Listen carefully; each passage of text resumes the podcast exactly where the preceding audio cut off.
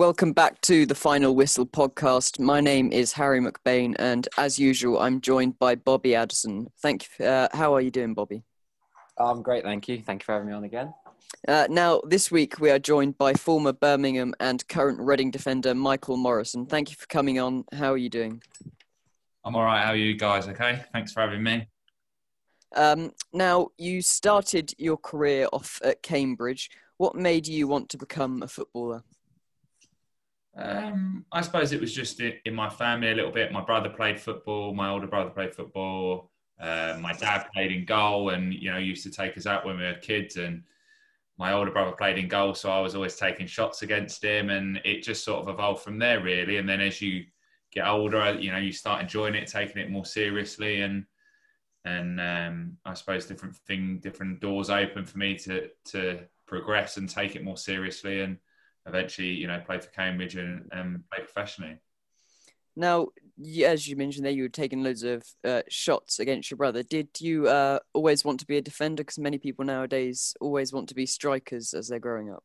Oh yeah, I was a striker. Not the same. I, as I'm the same as anyone else. I wanted to be the striker, scoring the goals, and I, I was fairly good at that until about 13, 14, and then I slowly moved down, down further down the pitch, and ended up playing centre half. Um, I wasn't happy at the time when I got moved from centre forward to centre half, but uh, it, it's worked out okay for me. I mean, obviously, you're speaking there about your little brother when you're playing football when you were younger. Did you have like idols as you were growing up playing football? You know, was there people that you looked up to when you were? I'm uh, I'm an Arsenal fan because of Ian Wright. I loved seeing him score goals. So I was an Arsenal fan and uh, actually played with with his son at uh, Bradley Wright Phillips at Charlton. So that was a bit uh, of a weird a weird thing, you know, growing up wanting to be Ian Wright or you know, like that inspired me and actually playing with his son. So yeah, that was a bit surreal. I think you might be the first Arsenal fan we've had on here, and I'm glad about that. Now, when you were at Leicester, you worked under Nigel Pearson. Um, what what is he like, and does he live up to his fiery persona? I think there's definitely two sides of Nigel. I mean, when I was when I was younger, I was certainly you know, very respectful of him uh, and what he wanted, um, and somebody that I wouldn't have crossed.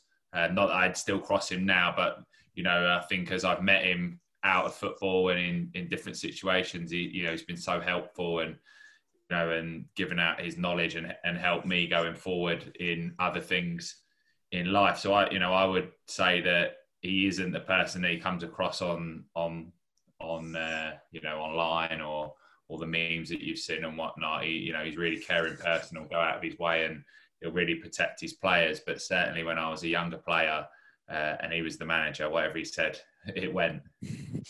Now you've um, obviously had a great career. Who, which managers would you say have influenced you most, or the ones you most enjoyed working under?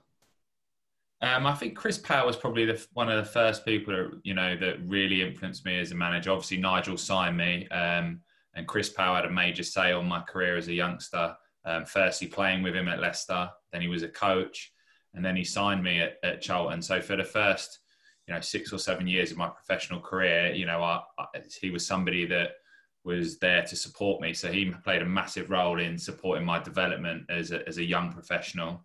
Um, and then Gary Rowett probably took the took me on again, gave me more responsibility in the change room as captain at Birmingham City, um, and I've really enjoyed playing under uh, um, Gary Monk as well. So they're probably the the three people, maybe four with Nigel as well, that you know in my professional career really influenced that. And um, and probably a little shout out to Rob Newman, who was you know my first manager uh, at Cambridge. It was a difficult time there where the club had got relegated, and you know it's always difficult, it's always a, a hard decision for managers to put young players in, especially at, at centre half. And um, you know he gave me the he put some faith in me and and and started off my career. So you mentioned there, obviously you're a defender, you're playing centre half, and you know a lot of people say that when you're playing in centre half, partnership is sort of key. So did you have any? Have you enjoyed playing alongside anyone particularly at the back? You know that sort of understands how you play.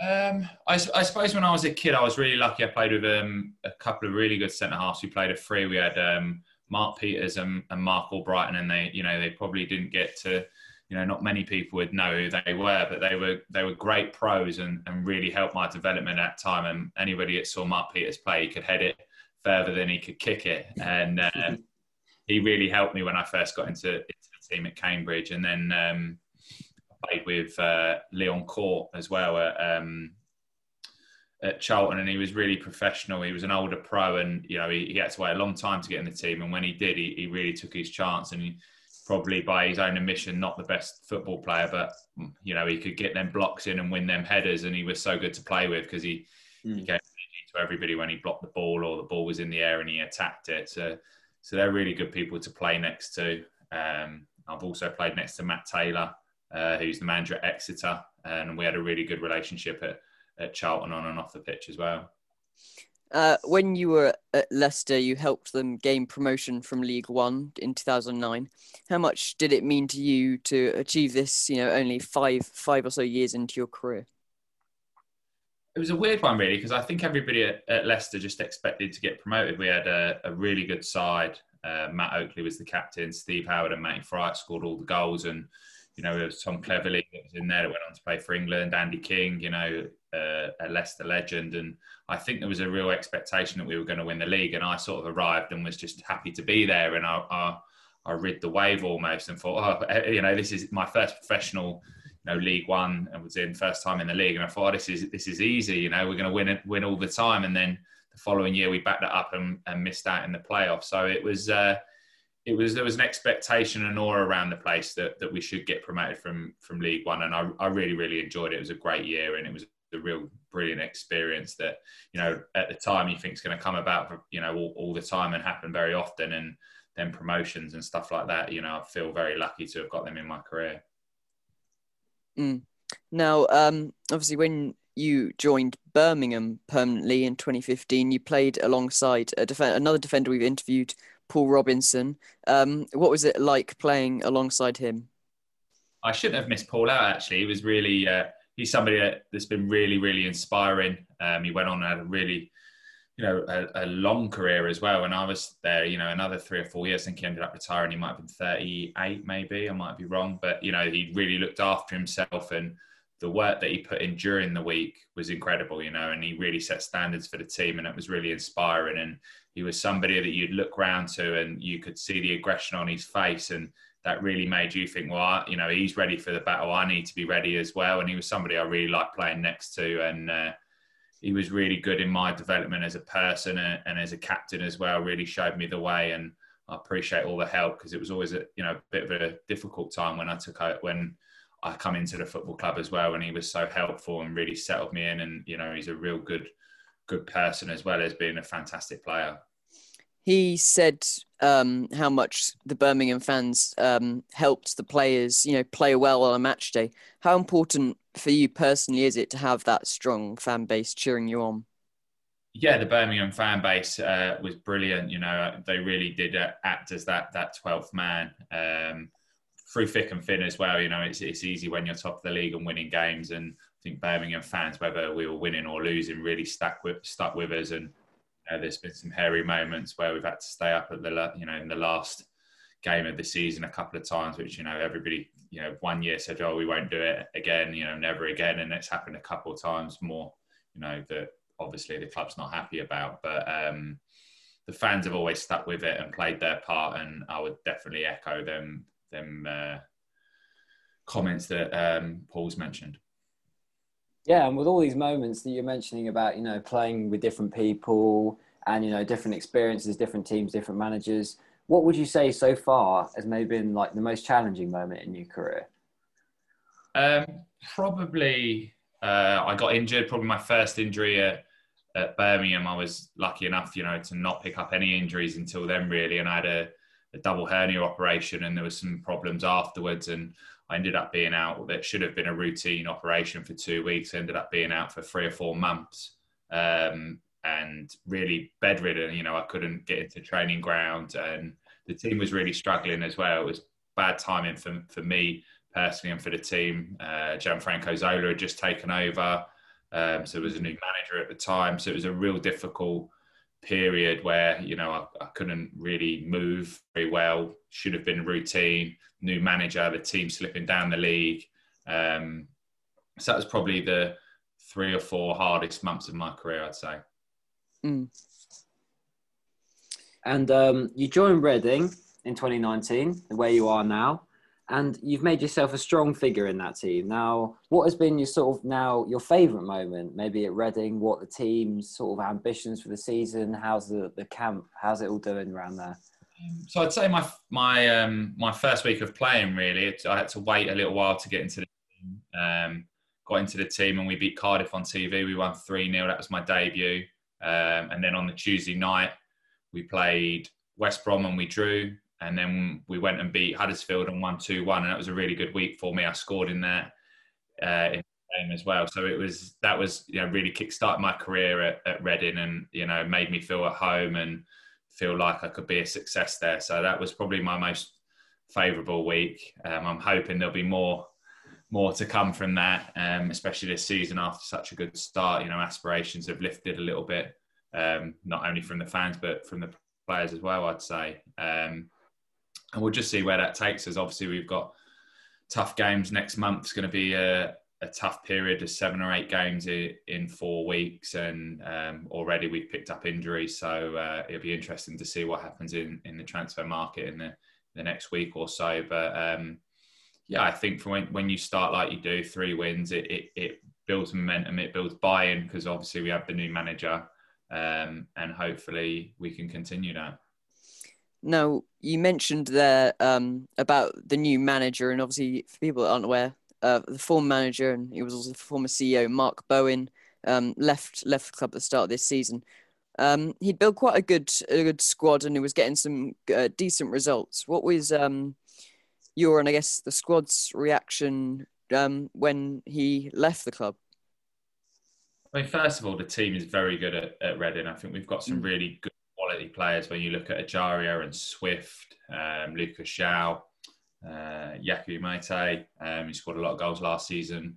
Um, Michael Olise, I think, will have a real breakthrough year this year. So there's a lot of quality in in the team. Um, so any manager who's looking looking at you know taking over that role as manager is licking their lips and thinking, what can I do with this side? Um, so I'm sure Mark was disappointed that he didn't get to you know having worked hard pre-season that he didn't get to to work with the group over the season and build on what he's done. But he's left a good stable um, conditions for the new manager to work on, and he's brought in in his ideas. And we've had to take that on board really quickly. Um, you know, the news of Mark leaving was, you know, 24 hours. We were off to, or 48 hours. We were off to Portugal to meet the new manager, and and he, have to understand the way that he wants to play and, and get the best out of the team. And credit to to everybody involved. We've all got on with it, you know, done our jobs and, and really listened and participated in all the video meetings uh, and all the work on the pitch. And you hope that that comes to fruition when the season starts. And obviously, the first three games have gone well, but there's still a lot of work to do, a lot of improvement within what we're trying to do. But hopefully, we've laid some foundations quickly with the new manager.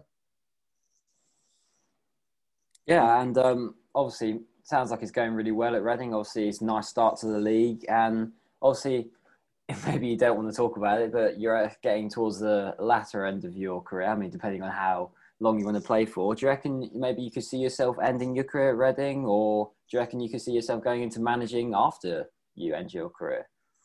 Um, yeah, obviously, when you, you go past 30, I'll be, you know, 32 now. So it, it's not it's not the end of my career. I feel like I've got a lot of games mm. to play still. You know, I played 48 mm. games last season, 40 before that. So, you know, I'm, I still feel robust enough to carry on playing in the championship. And I feel like I'm offering something to the team.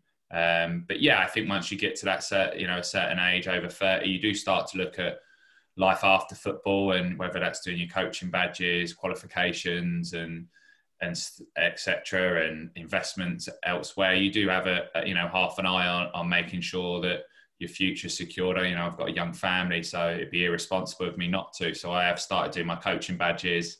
Um, I'm doing a master's degree in um, sporting directorship. So it is something that that I'm looking at doing. I definitely want to stay in the game, whether that's coaching or more of a leadership role in the business part of the football club. You know, wherever that sort of takes me. But I, I do want to stay in football. I've been involved for you know 15 years as a player. Hopefully, a lot more. You know, 20 years would be you know brilliant for me if I can mm. do and then and then look look after you know look after myself afterwards. But I mean, I'm doing the best job in the world. I want to I want that to last as long as possible. I don't want to be one of them people that that stop to go into another role, or I certainly don't see that at the moment. I want to play as long as I can, um, and and hopefully help help Reading as long as I can. Mm. Now, two less serious questions here to end it off. Um, Eh, we've adopted this question for quite a lot of uh, our recent guests. If you could have a dinner party with uh, you know, four footballing uh, icons, are going to be dead or alive, um, who would you choose you know, to have down, just have a chat with them and why? Um, I think the first probably one would be David Beckham. Putting me on the spot, I'd say David Beckham. Uh, obviously, grew up with the uh, the goal he scored against Greece and then all the the problem he had before that with the the Argentina sending off. So it'd be quite interesting to hear his story on that part, and and obviously playing for Man U and and stuff. I'm sure there's a few stories that that's not come out in the press. It'd be quite interesting to hear about, um, and what he's doing now within business. Mm. Quite exciting to to hear about. So David Beckham would be one. Um, trying to think of another one. I feel like on the spot here. So I've got one. Well, I've got three. Yeah. Um, trying to think of another one. I mean, Paul Gascoigne would be a good one to to bring oh, some. Yeah, definitely. Um, listen, I'm sure he's got a few good stories to tell as well. Uh, actually share with with everyone, but yeah, I definitely would say Paul Gascoigne would be would be a good one and tell some stories. Um, they're probably the two that I could think of off the top of my head. I think you put me on the spot here. I find it quite difficult to, to you, name. You, you mentioned um, Ian Wright earlier. Would you um, would you invite him along? Yeah, yeah, that's a good one actually. Yeah, Ian Wright. So I'd, I'd have a good mix there. So I've got three. Ian Wright would be a good one. Obviously, he's uh, been such a great player, Arsenal legend. I'd listen to what he had to say, and then um, I actually read uh, Carlo Ancelotti's book recently. Um, somebody that I would uh, would like to to have a conversation with and, and speak to. His books um, really interesting uh, called Quiet Leadership, and um, I found that good. So I'd like to ask him a few questions uh, about how his career and, and how he's gone about things. Mm, so it's a good it's a good group. Now, um, finally, if there was one piece of advice for young foot, uh, aspiring footballers on, you know, getting into the game or just uh, a mindset, what what piece of advice would you give? Um, I'd say uh, you know, uh, talent doesn't beat hard work. You know, um, hard work it's underrated. I, you know, you, it can take you so far. Um, keep your head down and work hard. I, I think it, it's not glamorous and it's not the most exciting thing to say, but I've seen a lot of people um, go a lot further in their careers than, than their talent had, than the talent they had because of their hard work every day uh, and striving to be the best and and actually putting the sacrifices in. Um, so certainly hard work would be um, the value or I would say that, that you need to, to achieve success. Um, there's lots of talented players who haven't made it. And if you ask them why they haven't made it, it will be because they haven't been willing to sacrifice stuff. And I would mm. say down it as, as hard work. Mm.